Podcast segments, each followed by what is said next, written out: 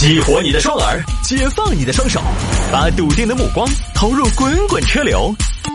给我一个槽点，我可以吐槽整个地球仪。微言大义，换种方式纵横网络江湖。来了来了，欢迎各位来到今天的微言大义啊！继续跟您分享网络上一些热门的、有意思的小新闻，依然是没有掌声的一档节目啊！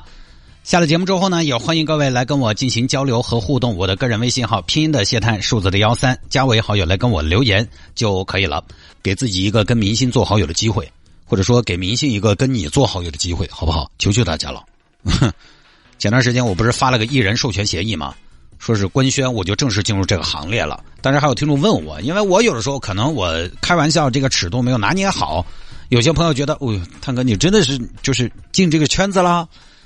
有听众还问探哥，你们这个圈子最近负面相对比较多，你会不会也哪天爆个丑闻出来？我跟你说，我爆也是家丑，上不了热搜。有听众问探哥，如果你爆负面了，你觉得会是哪方面的负面？问的好，这还给明星丑闻进行了分类。啊，你是情感类负面明星，还是生活类负面明星，还是经济类负面明星？其实包括前些年，大家知道在前边有那么几年吧，有些明星因为。一些劣迹，比如说吸毒被抓、被封杀嘛。当时我就就有听众问我：“太哥，你吃不吃这些？”我当时一看，我就觉得这个问题问的很刁钻。我怎么跟你说？我说：“嗯，有的时候压力大，可能也要吃点 也不可能，对不对？”所以他问我：“你吃不吃这些？”我就直接说：“吃不起。”真的，吸毒当然是千不该万不该的事情，但是吃不起也是真实的。我吃烟都是吃的经济烟，你让我去买包中华，我都有点舍不得。你还说那些？你包括最前段时间张哲瀚那个事儿嘛？大家完全可以放心，在我身上不会发生。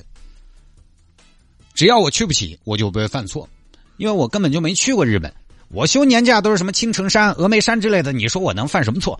同事们都给我封了个称号——四川旅游形象大使。啊！再说什么明星打头这种事情，也不太可能发生在我的身上，因为我们事业单位，我也没法新歌，我也没有什么新作。还有像粉丝非法集资的，今天倒是有个听众到我们到我们台楼下，给我整了一个松茸，你知道吗？特别不好意思，亲自来的，开着一台路虎就来了，送了一点松茸，然后洋洋洒洒写了一大段说魏延大义对他的人生的影响还挺大，我都有些受宠若惊。今天晚上吃了饭，再慢慢在沙发上消化消化。这个特别感谢大家的支持，但是像粉丝非法集资呢，这个其实明星里面首先不多啊，但在网红主播里边确实发生过。我其实也不太可能，我有天发那么一个帖子出来，你们骂都骂死我了，就是因为听众里边没有脑残粉。我你包括我当年帮朋友发了个代购平台的信息，其实人家是做的还可以的一个代购平台，我帮忙发了，都有听众说哦，泰国现啥钱都在挣哦。我还有一次发了个日料店的广告，也有听众，日料店呀，操的！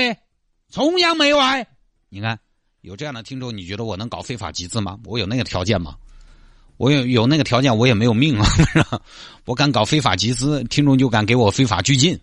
哎，所以我想了一下，那些正儿八经的明星那些事儿，我其实没那个条件啊，因为你没有脑残粉嘛，是吧？今年六月份去佛罗伦萨做了个小的见面会。不是不是意大利那个佛罗伦萨，是佛罗伦萨小镇啊，在西门上银杏路 皮杜区。有听众报了名，当天没去，但是他还特别礼貌给我发了个微信留言：“泰哥，今天有事情来不到，我鼻炎犯了。”我心想：鼻炎，鼻炎是下不到床还是出不到门？你鼻炎来不了了，你还不如说你睡过了。你看这是明星应有的待遇吗？甚至当时我征集去现场的听众都是我自己统计的，自己统计，自己拉群，自己通知。出去接活动谈价格都是我自己谈，我们朋友说了我几次了，你呀怕还是要找个人给你谈价格哟，你自己出去谈价格好 low 哦。其实有的时候真的还有点你比如说一场活动啊，举个例子，呃，这个活动我至少要两万，谭哥，我们这次预算比较紧张，那如果你们实在紧张的话，三千也可以嘛。就坦白说，他们紧张我也紧张。就各位，你说这事儿，确实你自己去谈，对方每一次还价都是我一次人设的崩塌。确实自己谈价格就显得很瓜，但是呢，我又舍不得去找这个谈价的人，因为本来就不多，还要分。那如果要孩子他妈来谈价也有问题，孩子他妈来谈价的话，我就吃不了差价了，是吧？财政自主权就旁落了。而且说实话，我们家里边孩子他妈谈价没我厉害。哎呀，你薄利多销嘛，反正又不是他去干活，就行不通的。所以就这么个德行。你说这能叫明星吗？大家不要看我那天发了个艺人授权协议，其实更多时候呢，我跟人签的是劳务协议。我天天在节目里边说我是明星，这不是加好友的这么一个策略吗？我说是明星，但其实更多的是一个有点听众的普通人而已，过的也是普通人的日子，住的也是电梯高层。你要说正儿八经说明星啊，起码有一点，就是如果真的是明星啊，你们肯定没办法点对点的直接跟明星交流。你有没有吴彦祖的微信吗？你可不可能问吴彦祖阿祖在不在？阿祖今天怎么限行？阿祖，你那个新警察故事一般的嘛？阿祖，你越来越像倪大红了，对吧？你不可能啊！之前有个听众多乖，天哥，虽然你没得彭于晏那么帅，也没得肖战那么红，但是你还是可以加的明星，也还是可以，就是还有可取之处，就是可以加到微信。我走的路线就是可以加微信的明星，做老百姓自己的明星，差异化竞争。好了，不说了哈，娱乐圈的事情我还是不太懂，我也不喜欢，我也觉得太喧哗、太吵闹了。我觉得我一天过得已经很聒噪了。我其实就是个上班的，然后呢，偶尔自己搞了点自己的副业，就是普通人。来吧，不说了啊，个人微信号拼音的谢探数字的幺三，不厌其烦。我觉得在报微信号这件事情上，我们城市之音的主持人里边，只有龙城装饰的吴景文吴总跟我有了一拼。来看下这个，有听说还摆一下这个。任泽平提议生三胎，每月奖励三千到五千元，你生不生？这个其实也是上周吧，上周的事情。那这个呢，就是任泽平前段时间就三胎政策和人口政策发表了自己的观点，说中国目前的主力生育人群，要生二胎三胎的肯定是七五年到八五年之间的父母，不能指望九零后零零后，要尽快抓住最后的主力生育人群还允许的时间窗口，推出鼓励生育的措施，比如说潘志花前段时间发五百块钱三胎，生三孩四孩的每月每人发五百块钱啊，这都是对的，未来。大家拭目以待。随着老龄化、少子化加速到来，一线城市生三孩，每人每月奖励三千、五千块的现金。我本人也会呼吁，放开三孩已经晚了五年，未来应该加大鼓励生育的力度。前面这一段都是打引号的，就是说是什么意思呢？就是任泽平在他自己的这张文章当中所表达的这么一个观点。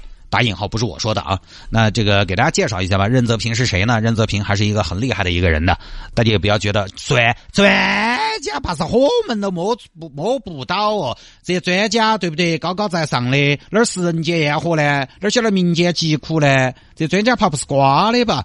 大家有的时候针对专家的一些看法和抛出的观点，呃，会存在这么一种反应，对吧？你包括这个。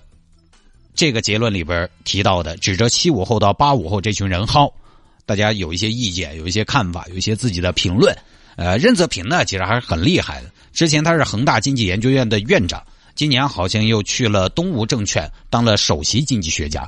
呃，这个履历再怎么说，大家必须要承认还是很牛啊！你说学术界有些沽名钓誉，确实也有，但是企业他不会真金白银请个徒有虚名的专家。当年恒大是给了他每个月一百二十三万的月薪来请他来的，那不是开玩笑的。就这么个背景，那每个月给你发三千到五千，你生不生呢？这个呢，首先其实先不说生不生，我觉得国家政策呢就不太支持。一个月三千到五千的补助，钱从哪儿来？一个月三千到五千，一年三万六到六万，发到三岁的话就十万到十八万，这个补助标准超过很多发达国家的生育补贴。之前我们也讲过嘛，就即便是加拿大、德国那种福利比较好的国家，他补贴算下来一个娃可能也就几万块钱，就算比较多了。你这一来整个十多万，有钱他也不是那么花的，钱从哪儿来？再有，如果这个钱可以落实到位，各位你生不生？注意啊，其实任泽平呢，在这个补贴前面给了一个前置条件：一线城市生三孩。每人每月奖励三千到五千元的现金，各位这两样前置条件一加，你会发现这个钱哪怕能落实，其实也没那么好拿，因为一线城市首先它生活成本就高，三千到五千块钱在一线城市能多大程度的缓解焦虑、改善生活水平？咱们先打个问号。其次，三孩如果任泽平这个想法能够实施，你要拿三千到五千，你首先得有两个。三孩不是说就是你拿这 三五千哈，不是说你直接生第三胎，对吧？你生三胎之前你得先有两个，再来考虑，你才能拿到这三千到五千。因为如果你家里只有一个，你还要再生两个才能拿这个钱，所以哪儿那么简单呢？你即便能落地生三个，马上打钱，对于可能家里边已经有两个的刺激会比较大，但是对于家里边只有一个的，一年六万块钱，你再生两个，你干不干？还是一线城市？就说白了，对于很多一线城市的家庭来说，生个娃就不是啥子十多万块钱的事情，对不对？你为此付出的还会有更多的精力、更多的时间，你放弃的可能还涉及到个人发展的空间、个人更多的可能性等等。所以我觉得吧，一方面这个钱给这么多，首先是可能拿不出来；其次呢，就是在一线城市能拿这个钱的本来也不是太多，三个。你开玩笑，但是从专家的角度来说，他们掌握的数据更详实、更宏观一些，而我们普通老百姓，我们看到的只是我们身边的情况，所以我就做出了生个娃就不是什么十多万块钱的事儿这样的判断。而专家们，他们因为掌握了更宏观的数据，或许呢就能判断出，呃，一个跟我们只看身边情况所看起来更宏观的一样的数据。他说不定得出这个结论：生个娃。每个月给个三千到五千，能相当程度的刺激到一部分潜在的生育群体。所以呢，大家也不要觉得每个专家都吃干饭的，专专门干这个的和我们这种就是野生经济学家掌握的数据是不一样的。人家是有统计数据的，我们是目测、肉测。同时呢，对于专家来说，我现在就发现一个问题，呃，我们的社会环境是什么呢？专家你可以提，我们的政策环境也是这样。专家你可以提，你可以畅所欲言，百花齐放，你可以说实施不实施，其实它是一个具体情况具体分析、综合考量的问题。学术无止境，实操呢一定有底线。我记得好多年前有人提票价过低导致春运一票难求，意思就是说涨价呗，春运就轻松了。这个都是十多年前的事情了，当时也是被大家群嘲。但其实吧，提这个观点的人，站在他当时，他是当时的身份是北京铁路局副局长的这么一个角度，为自己系统内说话，其实呢也可以理解。他把这个话抛出来，但是从全国更宏观的角度来说，他要考虑的是老百姓的负担问题，他要考虑的是我国铁路运输的公益性的这样的问题，这是各方面都需要表达自己的诉求，然后来进行博弈的一个问题。他完全可以提，所以被群嘲可以理解。但是呢，他提其实站在他经营业内的角度也没毛病。专家你可以提，提出来大家讨论，就这么简单。当年还有个所谓的清华大学客座教授出来说：“城市房价越贵越吸引人，城市房价越低越丢人。”在我们看来，这叫什么话？但你结合他的语境和他研究的领域来说，这事确实挺残酷。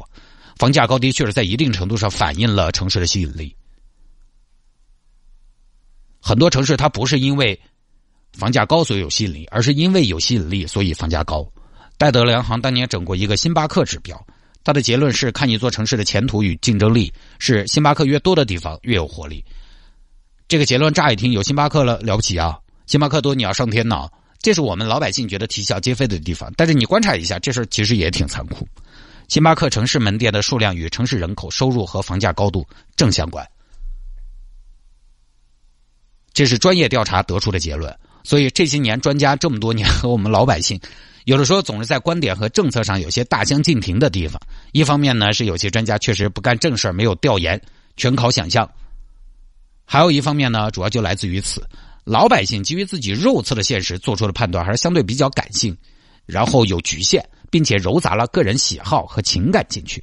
而专业机构和搞这些的专家呢，他们是基于大量数据做的是相对理性的一个判断。当具体到我们个人生不生的时候呢，我们是，我们其实是什么呢？我们是把娃当个金宝卵在衡量，而专家在做宏观层面理性分析的时候，他是把娃当个数字。任泽平这个补贴三千到五千引起这么大的争议就在于此。但是总的来说，我还觉得能提，有人提就不是坏事。当一个社会在普遍的高频次的讨论这个话题的时候，他这个不管怎么说，氛围是造起来了。所以大家不要那么认真啊，就觉得任泽平一提是不是明天就落地了？想多了，那拿不出来那么多钱。一线城市一个月补助三千到五千，那不是一笔小费用啊。